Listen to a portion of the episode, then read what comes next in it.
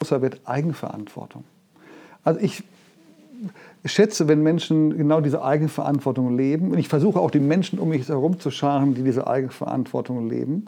Äh, weil für mich ist einer der wichtigsten Werte, ich werde immer gefragt, was sind die wichtigsten Werte für dich? Also Vertrauen ist für mich der wichtigste Wert, weil das der Nukleus von allem ist. Wenn mir nicht vertraut wird, bin ich orientierungslos und das geht wahrscheinlich allen so.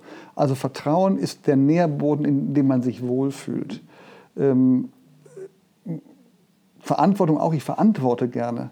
Aber wann ist das machbar? Wenn ich sozusagen Freiheit habe und jemand erkennt, dass ich äh, in der Freiheit das Maximale für das Unternehmen zum Beispiel gebe und für das Unternehmen denke und nicht sozusagen im Eigennutz. Und äh, deswegen ist Freiheit äh, für mich äh, eminent, um meinen Job zu machen und äh, dann sozusagen diesen Raum der Freiheit mit den Werten für die gemeinsame Sache auszufüllen. Hallo und herzlich willkommen zu einer neuen Folge meines Podcasts Happy at Work, dem Podcast zum Thema Arbeitszufriedenheit und wie wir diese fördern können. Mein Name ist Laurens Menzinger und ich freue mich riesig, dass du heute reinhörst. Heute begrüße ich im Happy at Work Podcast Sven Korndörfer. Er ist Vorstandsvorsitzender der Wertekommission einer Initiative für Führungskräfte in Deutschland, die sich zum Ziel gesetzt hat, über alle Hierarchien hinweg Bewusstsein zu schaffen, dass Werte Wert schaffen. Herzlich willkommen, Sven. Sehr gerne hier und äh, freue mich auf das Gespräch. Ja, ich freue mich auch sehr, dass du dir die Zeit genommen hast äh, für diesen Podcast. Wir sprechen ja heute über die Wertekommission, deren Vors äh, Vorsitzender du bist, und über Werte. Vielleicht mal zum Einstieg kannst du mal erläutern, was die Wertekommission macht. Was macht die Wertekommission? Im Grunde was ganz Einfaches. Bewusstsein schaffen, dass es sich lohnt, Werte im Unternehmen zu leben. Im Grunde ganz einfach. Wenn wir zwei zusammenarbeiten, wir vertrauen uns, wir mögen uns gegenseitig verantworten und wir sind auch noch integer und sehen das gegenseitig, dann werden wir ganz viel schaffen. Dann sind wir beide eine Wertegemeinschaft, die auch gleichzeitig eine Leistungsgemeinschaft ist. Wenn das nicht funktioniert und wir mögen uns nicht verantworten, nicht vertrauen und halten uns für nicht integer, dann wird nichts mit einer Wertegemeinschaft sein und ebenso wenig mit einer Leistungsgemeinschaft. Und ich bin überzeugt, dass jeder viel lieber in ein Unternehmen hineingeht, wo er sich wohlfühlt, wo er Glücksmomente empfindet, wo er gemeinsam Freude hat am Erfolg, als wenn es genau andersrum ist. Das ist ja genau auch mein Thema von dieser Podcast-Serie. Deswegen freue ich mich, dass wir darüber sprechen können. Was mich immer auch interessiert und auch sicher die Zuhörer bei den Interviewgästen, was ist dein persönlicher Bezug zum Thema Werte? Wie bist du da hingekommen? Das ist eigentlich ganz spannend, auch mit der Entstehungsgeschichte der Wertekommission. Äh, ich wurde gefragt, ob ich mir die Wertekommission, das wäre eine ganz junge Initiative, anschauen könnte und sie strukturieren könnte. Dann habe ich die Gründer getroffen, die mir erzählt haben, was sie da eigentlich vorhaben. Also Bewusstsein zu schaffen für Werte, nachdem Enron damals 2001, 2002, wie heute Wirecard, im Grunde sang- und klanglos untergegangen ist. Und als ich mit den Gründern sprach, fiel mir es wirklich ja, auf einmal augenscheinlich auf. Meine Familie lebte immer Wert. Ich bin in einer sehr wertehaltigen Familie groß geworden. Und auch in der in dem Job, in dem ich damals war, hatte ich einen tollen Vorstandsvorsitzenden, der genau so gehandelt hat. Und da habe ich gesagt, wunderbar, ich habe das nie explizit für mich so gedacht, aber das war für mich sofort grandios, mich diesem Thema, Thema zu widmen. Und äh, der Ursprung war auch meine Großmutter, 1,55 groß, äh, 94 Jahre alt geworden, die zu mir sagt, die immer sagte, oder die sprach von Respektspersonen. Und dabei war sie es selber mit 1,55 und 45 Kilo. Sie war eine Respektsperson, die mich bis heute nachhaltig auch äh, gedanklich berührt. Mhm. Also sowas habe ich auch von meinem Großvater auch mitgenommen, der auch immer sehr mich gelehrt hatte, Integrität, Authentizität, äh, ehrlich sein, für die Dinge stehen, äh, die einem selber wichtig sind und die man in Anführungsstrichen predigt oder auch in der Erziehung weitergibt. Und äh, insofern docke ich da total an. Und überhaupt das, was die Wertekommission macht, ich glaube persönlich, das ist etwas, was wir äh, absolut gebrauchen können in diesem Land. Ähm, denn es wird ja vielfach auch beklagt, äh, ein, ein, Werteverfall. Sprechen wir mal über die äh, sechs Werte, die ihr mit der Wertekommission ausgearbeitet habt. Verantwortung, Vertrauen, Integrität, Respekt, Mut, Nachhaltigkeit. Äh, wie, wie, sind die entstanden, dass ihr diese sechs Kernwerte ausgearbeitet habt? Das ist insofern eine wirklich spannende Frage, weil wir haben uns von Anfang an gesagt, wenn wir in eine Wissenschaftsdiskussion hineingehen, äh, Tugendethik und, und, und, wenn wir nie auf den Punkt kommen. Wir haben es in einem heuristischen Prozess über ein Jahr entwickelt, darüber diskutiert und haben gesagt, unsere Werte müssen ganz einfach sein, praxisgerecht.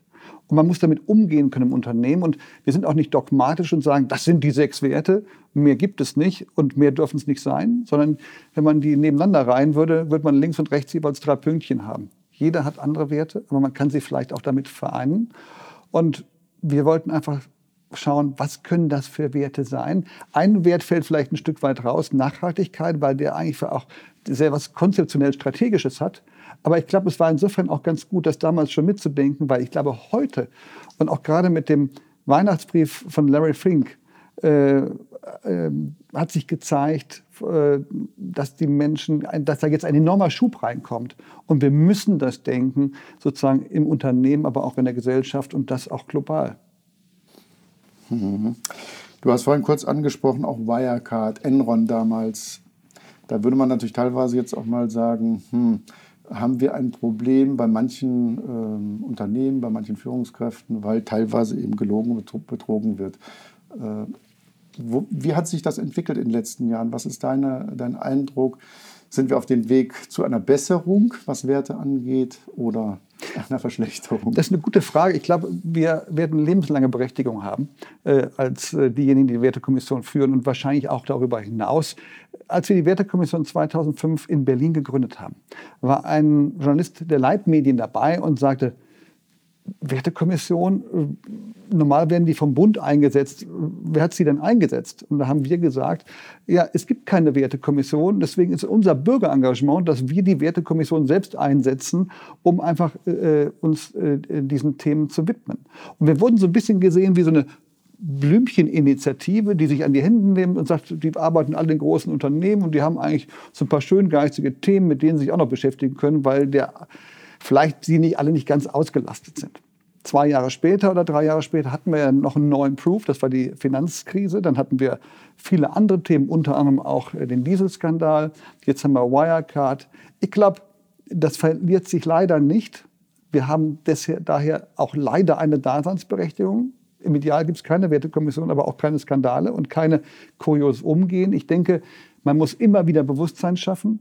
Jeder muss jeden Morgen in den Spiegel gucken und sagen, werde ich meinem eigenen Anspruch eigentlich gerecht? Das wird eigentlich fast niemand. Und wenn ich abends nach Hause gehe und manchmal dann selber fehle, weil ich irgendwo selbstgefühlt Dinge so gemacht habe, wie sie nicht richtig waren, dann muss ich am nächsten Morgen wieder in den Spiegel gucken und mache ich das eigentlich noch richtig?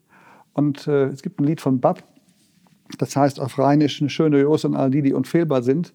Niemand ist, ist unfehlbar, auch wir in der Wertekommission nicht.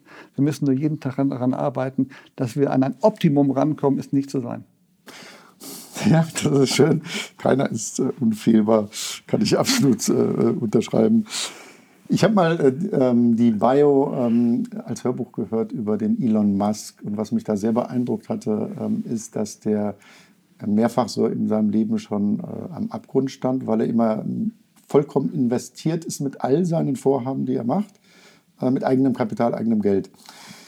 Und natürlich ist eine spannende Frage, die auch in dem Buch ähm, beleuchtet, ähm, apropos Werte. Ähm, jede Führungskraft hat natürlich, lebt auch in diesem Spannungsfeld einerseits, vor allem wenn ich in einer Kapitalgesellschaft bin, ich muss irgendwo den Ansprüchen der Anteilseigner gerecht werden. Da heißt es einfach Gewinne, Gewinne, Gewinne machen und umgekehrt auch ähm, zurechtkommen mit meinen eigenen Werten. Und jetzt gibt es natürlich äh, die Mehrheit in Deutschland, es sind zum Beispiel dann angestellte äh, Führungskräfte, die eben nicht kapitalmäßig beteiligt sind. Was ist deine oder auch von der Wertekommission die Haltung und Einstellung dazu? Bräuchte es mehr von so etwas, dass man mehr, also wenn man es bildlich nimmt, mit im Boot sitzt, damit ich mich mehr mit all dem identifiziere, wie wir wirtschaften, ob wir nachhaltig sind, ob wir Mut haben, ob wir Respekt haben. Ähm, weil meine persönliche Meinung ist, das könnte vielleicht auch eine Teilursache sein, dass wir solche Skandale haben. Wobei Wirecard habe ich gar nicht mal alle auf dem Schirm. Aber dass wir halt solche Dinge haben, wo sich Führungskräfte distanzieren von dem, dem Objekt, nämlich der Firma und äh, manchmal selbstoptimierend handeln. Was sind deine, deine Sichten darauf? Vielleicht drei kurze Gedanken dazu. Zum einen muss die G und V im doppelten Sinne stimmen. Also ich muss die, in der Gewinn- und Verlustrechnung, die muss positiv sein. Ich muss Geld verdienen, um auch der Gesellschaft was zurückzugeben. Das heißt, wir brauchen Gewinne. Das ist schon mal Ad 1. Ad 2 ist, wenn man das Thema Verantwortung mit einbezieht, wenn ich, ich muss meinen Job immer so machen, über den Tag meiner Verantwortung im Unternehmen hinaus. Das heißt, an dem Tag, an dem ich gehe, ob das in 10 Tagen oder in 100 Tagen ist, muss sozusagen mein Verantwortungsbereich so aufgestellt sein, dass er äh, bestmöglich aufgestellt ist. Das finde ich einen äh, ganz wichtigen Aspekt. Und eins ist doch klar, es wird immer die Frage gestellt, können, sind Familienunternehmer die besseren Unternehmer oder Manager. Und natürlich wird oft das Familienunternehmen auch vorangestellt. Es gibt viele Familienunternehmer, die natürlich gerade ob ihrer persönlichen Verantwortung, ihrer persönlichen Haftung natürlich dieses Unternehmen vielleicht auch nochmal anders leben. Aber dann sind Sie vielleicht genau auch die Vorbilder, die das richtig machen bei den Familienunternehmern für die managementgeführten Unternehmen. Weil ich habe gelernt, dass ich als Manager in einem Unternehmen das Unternehmen so führe, als wäre es mein eigenes. Und das ist bei mir komplett in der DNA drin. Und äh, anders kann ich das auch gar nicht. Ich würde das Unternehmen hier oder den Bereich nicht anders leiten, als wenn ich sozusagen Eigentümer wäre. Und das ist vielleicht eine ganz einfache Formel. Mhm. Jetzt habe ich gerade wieder einen Bericht diese Woche mitbekommen, wenn wir, wenn wir auf die Gesellschaft schauen, äh, dass viele Lehrer zum Beispiel tätlich sogar angegriffen werden von äh, Schülern, äh, vielfach in, aus schwierigeren Umfeldern. Ähm, dieses ganze Thema Anstand und all die Werte, die wir hier besprechen, ist natürlich eine, eine Basis der Gesellschaft für das Zusammenleben, auch im, äh, in den Unternehmen, für den Arbeitsalltag alles ganz wichtig. Und dennoch haben wir diese Effekte, dass teilweise der Respekt äh, verloren geht, dass äh, Lehrer tätlich angegriffen werden. Ähm, teilweise erleben wir es auch in den sozialen Medien. Was, äh, was ist dein Eindruck? Was sind Ursachen davon, dass wir teilweise verrohen offensichtlich? Ja, ich glaube, ähm, eins muss uns bewusst sein. Ähm, beginnen wir vor, beginnen wir vor 45. Äh, das System war absolut untragbar. Was haben denn die Urväter unseres Grundgesetzes gemacht? Sie haben einen, einen ganz neuen Rahmen geschaffen. Und das sind wirkliche Vorbilder, die, die Väter und Mütter unseres Grundgesetzes. Ähm, sie haben einen Rahmen geschaffen, in dem wir freiheitlich agieren können. Und äh, in einer Demokratie, und Demokratie heißt immer, dass die Menschen die in ihr agieren, mitmachen. Und wir müssen den Menschen, die in unserer Demokratie leben, zeigen, dass sie diese Freiheit haben, weil sie mitmachen und nicht sozusagen diese Demokratie konterkarieren. Ein Punkt. Der andere Punkt ist, wir müssen, wenn wir das Land der Bilder, der Denker und na, der Dichter, Denker. Dichter, Denker und Dichter sind, dann müssen wir auch dem gerecht werden. Wir müssen maximale Bildungspower äh, entfalten. Wir hatten gerade gestern ein Format, mhm. das Brandgespräch mit äh, Philipp Busch, mit dem Präsidenten der ESMT, Jörg Rocholl. Und da kam zur Sprache, dass 53.000 Kinder im Jahr ohne Schulabschluss die, die, die Schule ver, äh, verlassen. Und äh, wenn wir sozusagen aus dieser Alterspyramide, wird immer als Dönerspieß bezeichnet, weil ich bin, gehört zu dieser Babyboomer-Generation noch und du wahrscheinlich auch. Ja. Wir zahlen auf die Gesellschaft ein, auch auf die Renten. Wenn sozusagen die nachfolgende Generation, die ja sich, die ja ganz stark verkleinert von der Population, nicht mehr diejenigen sind, die auch äh, für die Renten aufkommen können, weil sie erstmal nicht mehr in der Masse da sind, aber vielleicht auch nicht mehr die, die Gehälter generieren, um genau auf diese System, Sozialversicherungssysteme einzuzahlen, haben wir ein Problem. Und wir müssen es schaffen, aber nicht nur wegen der Rentenversicherung, wieder genau das zu schaffen. Wir sind äh, äh, äh Thought Leader, wie es so schön neudeutsch heißt, sozusagen in dem, wie wir Zukunft denken, wie wir Digitalisierung machen, wie wir mit Menschen umgehen und sie auch nachhaltig absichern. Und das müssen wir schaffen. Und da, glaube ich, haben wir viel, viel Nachholbedarf. Mhm. Was, ähm, wir haben im Vorgespräch ein bisschen auch, auch über das Thema Mut gesprochen. Das fand ich ganz beeindruckend, was du auch erzählt hast und, und auch äh, die Salons, die du erlebt hast als Kind, auch in, in deiner Familie.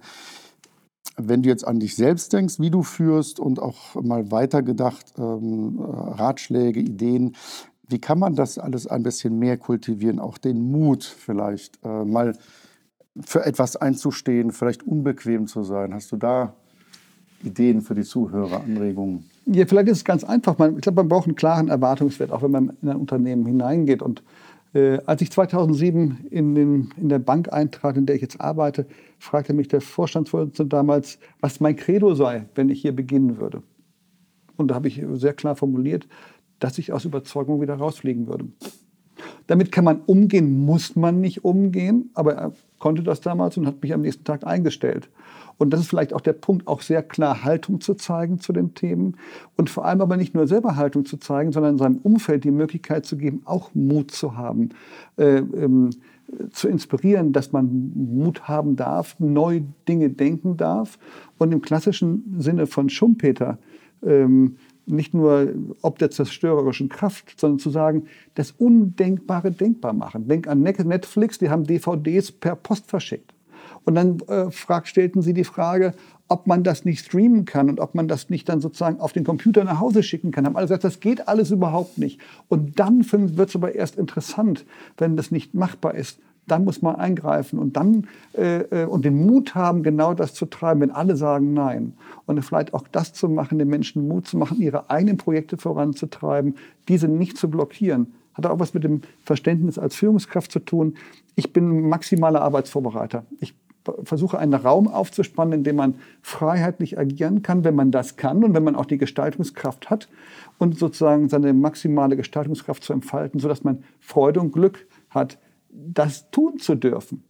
Da kann man sagen, ist das noch ist das richtig? Ich würde sagen, ja. Ich äh, muss niemand sagen, im Idealfall, was er zu tun hat, sondern die wissen das viel besser als ich, weil alle besser sind als ich. Ich ihnen aber diesen Raum aufspanne, in dem sie agieren können. Das klingt für mich schon mal alles äh, sehr gut und äh, also tick ich persönlich auch. Äh, Menschen Freiheit geben.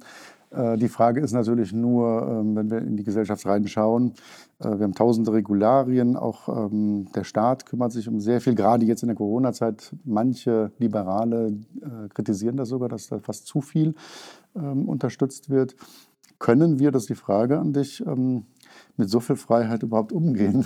Können wir sie wertschätzen? Wir sollten es wieder lernen, wenn wir es ver äh, vergessen haben, weil eigentlich ist für mich ein großer Wert Eigenverantwortung. Also ich schätze, wenn Menschen genau diese Eigenverantwortung leben, und ich versuche auch die Menschen um mich herum zu scharen, die diese Eigenverantwortung leben, äh, weil für mich ist einer der wichtigsten Werte, ich werde immer gefragt, was sind die wichtigsten Werte für dich? Also Vertrauen ist für mich der wichtigste Wert, weil das der Nukleus von allem ist. Wenn mir nicht vertraut wird, bin ich orientierungslos, und das geht wahrscheinlich allen so. Also Vertrauen ist der Nährboden, in dem man sich wohlfühlt. Ähm, Verantwortung auch, ich verantworte gerne. Aber wann ist das machbar? Wenn ich sozusagen Freiheit habe und jemand erkennt, dass ich äh, in der Freiheit das Maximale für das Unternehmen zum Beispiel gebe und für das Unternehmen denke und nicht sozusagen im Eigennutz. Und äh, deswegen ist Freiheit äh, für mich äh, eminent um meinen Job zu machen und äh, dann sozusagen diesen Raum der Freiheit mit den Werten für die gemeinsame Sache auszufüllen. Und ich glaube, das die Menschen wieder dahin zu bringen, dass wir unglaubliches Glück haben, in dieser freiheitlichen, Freiheit äh, äh, nutzbaren Demokratie leben. Und das müssen wir uns wieder gedanklich vor Augen führen, was das eigentlich heißt. Und insofern müsste man eigentlich eine Kampagne machen, äh, äh, welches Glück wir haben, in welchem Land wir leben, mit welchen Freiheiten wir agieren dürfen, um das wieder zu positivieren, weil das allzu oft negiert wird. Ja, und es gibt natürlich auch vielfach die Haltung, ähm, äh, ich meine, es ist so ein psycho psychologischer, äh, äh, wie würde ich sagen, äh, uralte Geschichte, dass wir natürlich ganz gerne auf andere Menschen zeigen ähm, und dort das Unglück, immer, immer die Schuld sehen und äh, was alles schlecht läuft und es ist eben nicht bei mir, bis hin zu Paarbeziehungen in Familien, in, in Betrieben, äh, immer den, den Zeigefinger irgendwo hinsetzen. Und äh, das führt natürlich auch zum Unglück. Und umgekehrt, wenn ich tatsächlich in die Kraft komme und an mich glaube, an meine Stärke äh, und all das äh, daraus etwas mache mit den Gegebenheiten, den Umständen, wie sie sind und etwas anpacke, da liegt ganz viel Glück. Ähm, und mir fällt dann immer dieser Spruch ein ähm, vom Gestaltgebet, vom Fritz Perls, der irgendwie sagt, äh, du bist du, ich bin ich. Ich bin nicht hier, um dich glücklich zu machen und du bist nicht hier, um mich glücklich zu machen. Das repräsentiert sehr stark auch diese, ja. diese, diese, diese Verantwortung. Und dann muss man irgendwann, auch wenn man feststellt, ja irgendwo sagen, vielleicht bin ich vollkommen im falschen Feld. Auch das gibt es ja, wenn Menschen vielleicht sehr unglücklich sind bei der Arbeit, weil sie sich nicht entfalten können. Das kann ja sein, weil ich vielleicht in einem, äh, in einem Bereich, Abteilung, Umfeld bin, Aber, wo ich das nicht leben kann. Und das musst du als Führungskraft sehen. Du musst sehen, will ich den jetzt unbedingt in die Zahlenecke drücken oder muss der eigentlich was anderes machen? Entweder habe ich ihn dann falsch besetzt und habe das nicht erkannt oder ich muss genau sozusagen diese Kraft da einsetzen, wo sie maximal wirkt. Und das ist der Job von Führungskräften, das zu erkennen und nicht die Menschen sozusagen in einen irgendwo reinzupressen, wo sie eigentlich nicht hineingehören, dann muss man sich in allen Ehren trennen. Das, glaube ich, geht auch, weil es für beide Seiten besser ist. Aber ich glaube, dieses äh, Erkennen, was dieser Mensch kann, was seine Stärken sind und diese Stärken einsetzen, das ist das, was die Führungskraft können oder was man als Führungskraft äh, können äh, sollte. Dazu ist natürlich ganz wichtig, das hatten wir im Vorgespräch auch, ähm, dass man echtes Interesse an seinen Mitarbeitenden hat, äh, dass man äh, sich selber ein bisschen öffnet, äh, vertrauensvoll ist und wirkt und auch ein bisschen von sich preisgibt. Damit haben natürlich viele ähm, Schwierigkeiten, sich zu zeigen, sich zu öffnen, weil wir, und da gibt es ja eine Ikone im Moment, das ist die Brené Brown, die das Thema hat, Vulnerability, Verletzlichkeit. Ähm, ich persönlich glaube, und das hatte ich im Vorgespräch auch erzählt, ich bin ja selber so ein Fall, wo ich als junger Berater unterwegs war, habe ich auch gedacht, das Spiel lautet, man darf hier nichts zeigen soll unlesbar sein, bis ich auch bitter lernen musste. Das macht Menschen aggressiv und heute kann ich es total nachvollziehen. Mal sagen, ja, da ist halt jemand, der sich irgendwie äh, nicht äh, zeigen will und äh, vielleicht äh, unangreifbar machen will. Und das macht uns Menschen äh, unglücklich. Und ähm, sich da zu öffnen, da können wir sich ein bisschen von den Skandinaviern lernen, ähm, äh, diese verletzbare Seite zeigen. Ähm, ähm, was für Gedanken hast du dazu als Anregung, ähm, diese Werte zu leben, Vertrauen, sich zeigen, sich öffnen? Ja, ich glaube, man macht wahrscheinlich auch wirklich eine, eine, eine, Entwicklung im Leben durch. Wenn du als junge Führungskraft anfängst, maximal kompetent wirken, straight, wie auch immer. Vielleicht hat sich das inzwischen auch geändert. Ich habe mich auf jeden Fall dahingehend geändert, dass ich mein Denken ge wirklich geändert habe. Indem du vorlebst, dass du auch Fehler machst ähm, und auch die Fehler zugibst, ähm, spüren die anderen, ich darf auch Fehler machen, ich darf die Dinge auch zugeben. Das war ein Entwicklungsprozess, der dauert bei manchen länger, bei manchen kürzer, ähm, aber das gehört dazu. Bei Ulstein ist gerade das Buch erschienen, äh, Keine Regeln, wo Hastings äh, die, äh, bei Netflix erzählt, dass sie äh, sehr harte Tra Transparenz haben und Menschen, die reinkommen, ähm, die Führungskräfte erzählen, äh, was sie alles verkehrt machen. So, und zwar total offen, man überrascht ist nach dem Motto, wie kann das sein? Und ähm, ich fand das einen echten Aha-Effekt auch nochmal. Sozusagen dieses, dieser Absolutheitsanspruch, den gibt es ja nicht. Niemand ist unfehlbar. Ne, deswegen das Bab-Lied. Und ich glaube, man muss zeigen, dass man gelernt hat, dass man sich permanent reflektieren lässt, sich selbst reflektiert und immer wieder daran auch selber wächst. Und dann kann ich auch den anderen Vorbild sein, ähm, auch in der Transparenz, auch in der Eigenreflexion. Und ähm, das ist ein Entwicklungsprozess, der ist bei manchen vielleicht schon sofort mit Mitte 20 da, bei manchen vielleicht erst mit Mitte 30, 40, 50.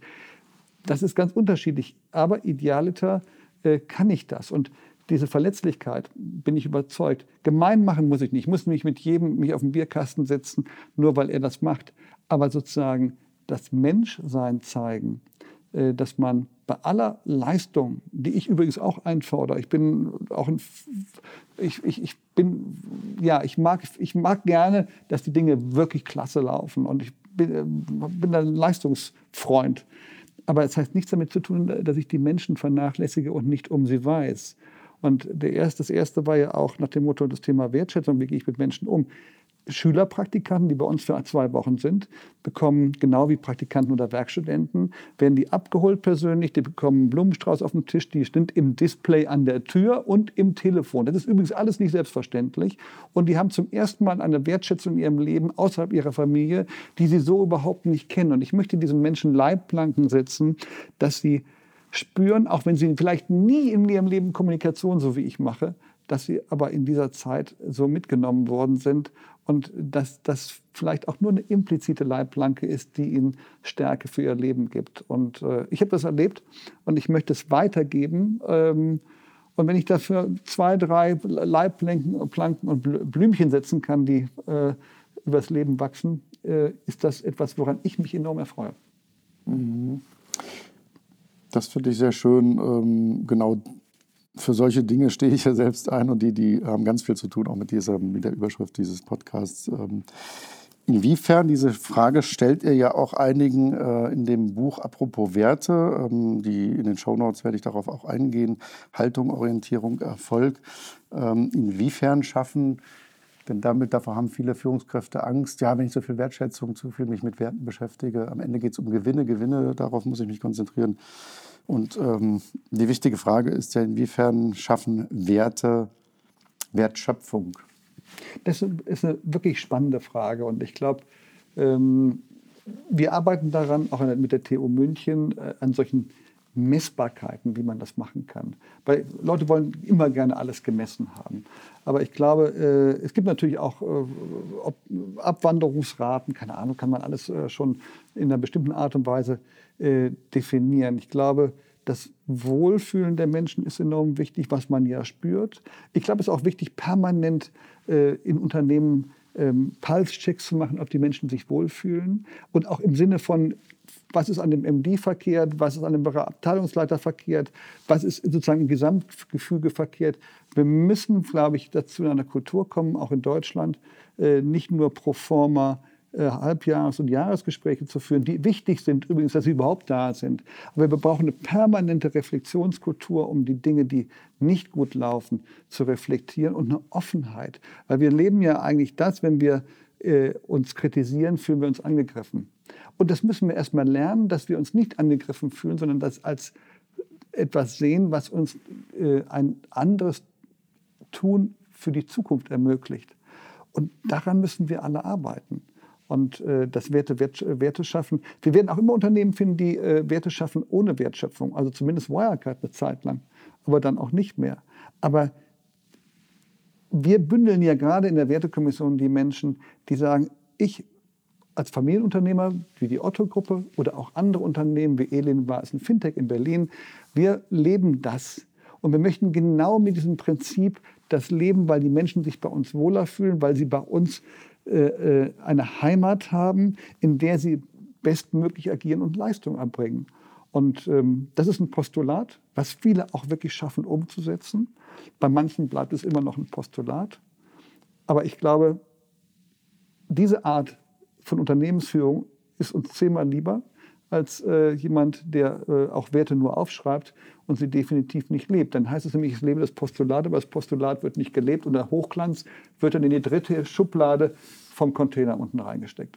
Ja, das ist natürlich genau äh, das Ding, was natürlich auch Tausende oder Hunderttausende Mitarbeiter oder Mitarbeitende bemängeln in vielen Firmen, dass eben irgendwie tolle Mission Statements irgendwo in den Firmen stehen und äh, man merkt, äh, irgendwie wird das hier nicht gelebt. Ich fand, ähm, im Vorgespräch hast du eine schöne Sache noch erzählt, ähm, wie du Menschen vielleicht auch anregst, tatsächlich ähm, einfach mal ähm, im, im, Aufzug ähm, einzustimmen. Also auf ein Lied zum Beispiel. Ja, aber das, das, ist vielleicht auch das ist ein Thema. Wie oft habe ich die Geschichte gehört? Wir sind ja viele in Unternehmen unterwegs als Vorstand der Wertekommission, wo uns Dinge gespiegelt werden. Wenn, sage ich jetzt mal, ein Vorstandsmitglied, wie auch immer, durch den Haupteingang reingeht, trifft auf dem Weg zum Aufzug zehn Leute, grüßt nicht, steht vielleicht auch noch im Aufzug und grüßt nicht. Das ist das äh, maximal virale Desaster äh, weil das natürlich enorm durchs Unternehmen geht und einfach die Dinge mal drehen. Also was wir machen, äh, ist, wenn wir mehr als sechs im Aufzug sind, dann sagen wir so, jetzt stimmen wir ein Lied an. Und die Leute wissen oft gar nichts davon. Also das sind nicht immer die eigenen Leute. Dann sind die erstmal überrascht und dann stimmen wir ein Lied an und alle singen mit und alle gehen dann einigermaßen gelöst und fröhlich raus, weil sie sagen, wie kloppt ist der denn? Aber das hat irgendwie Spaß gemacht. Und auch das sind manchmal kleine Glücksmomente. Man weiß nie, wer da im Aufzug steht. Sind das Menschen, die alleine leben, die lange keinen mehr erlebt haben, die vielleicht auch lange nicht mehr gelacht haben, weil sie einfach persönliche oder familiäre Probleme haben. Einfach mal im Alltag, ähm, ich sage jetzt mal, einfach Schabernack machen. Einfach fröhlich sein. Und das hat nichts damit zu tun, dass man die Distanz verliert zu den Menschen, sondern ich glaube, Menschlichkeit ist ein enormer Treiber von positivem Denken und vor allem, wir dürfen eins nicht vergessen, wir sprechen immer über Denken und Handeln. Typisch deutsch. Es fehlt noch was, die dritte Komponente, fühlen. Und positiv, mit einem positiven Gefühl morgens und abends zur Arbeit zu gehen, ist für mich übrigens mit das Wichtigste. Ja, das sind äh, schöne Worte zu dem Thema auf jeden Fall. Äh, schneiden wir vielleicht noch gegen Ende nochmal auch das Thema Corona an. Das ist, wir leben gerade in einer Pandemie. Äh, die jetzt Lebenden auf dem Planeten, die meisten haben sowas äh, Dramatisches in der Form noch gar nicht erlebt. Also äh, die Kriege haben, oder ein Großteil, jetzt in Westeuropa zum Beispiel, haben wir alle nicht erlebt. Ähm, insofern, das wälzt ja gerade ganz, ganz viel um, verändert ganz viele Leben, auch Berufsalltage. Ähm, hat das einen starken Einfluss auf Werte, was wir da erleben mit der Corona-Pandemie?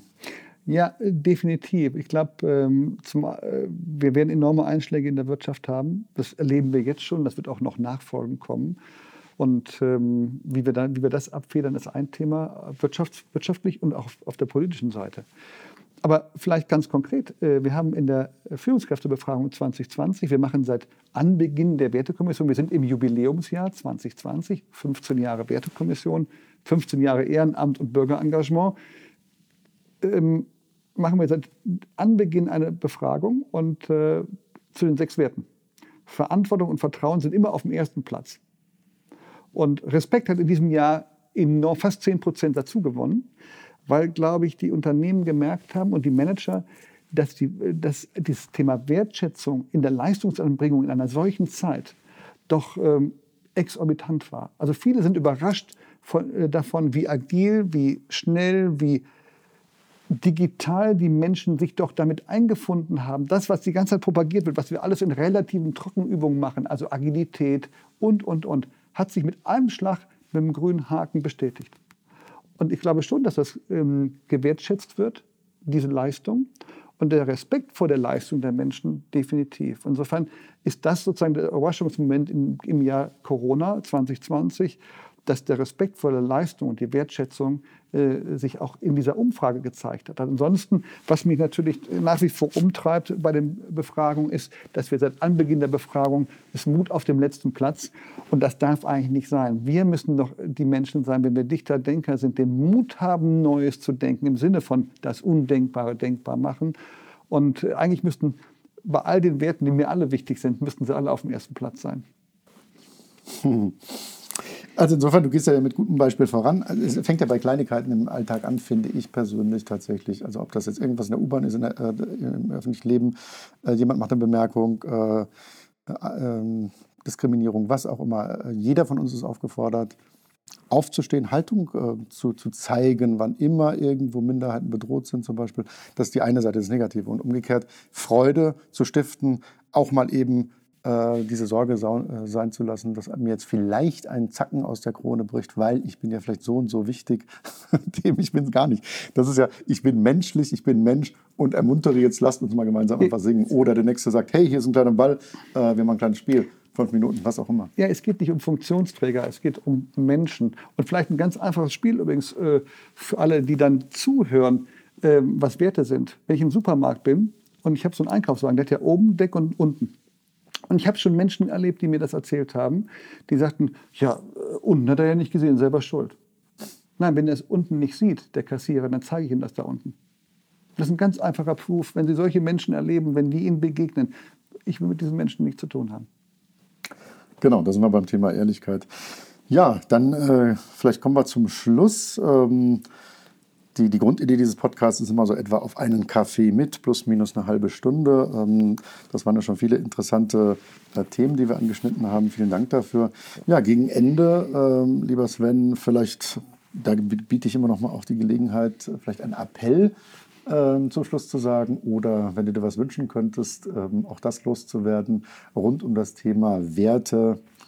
Was möchtest du da noch gerne loswerden an die Zuhörer? Ich glaube, einfach sich dieses dieses Thema ist wirklich bewusst zu sein. Wie lebe ich das? Einfach morgens mal in den Spiegel gucken, wenn man rasiert oder wenn man sich schminkt, was auch immer zu sagen. Und mal zu reflektieren. Lebe ich das tatsächlich? Was sind meine, einfach mal auch sich fragen, was sind meine Werte, die ich, wofür ich stehe? Woran, äh, an welchem Werk erkennen mich meine Kollegen, meine Mitarbeiter? ist ein Thema. Kann man als Hausaufgabe mitgeben. Ich finde ich ganz wichtig. Ich muss das auch machen. Ich, und das ist ein, eine Dauerübung, die man jeden Tag macht. Das andere ist einfach einmal am Tag jemand, wo man merkt, dass er in sich gefangen, verhalten ist, einfach ein Lächeln schenken und die Menschen ansprechen und mit ihnen ins Gespräch kommen. Und äh, vielleicht gibt das auch einen Glücksmoment. Ich habe solche Momente gehabt, wo ich mit Menschen zusammentraf, die ich zehn Minuten treffen sollte. Und dann waren das so tolle Gespräche und die fast sozusagen über viele Jahre, Jahrzehnte halten. Und äh, unverhofft kommt oft, also machen. Das war ein schönes Schlusswort. Vielen Dank. Sehr gern.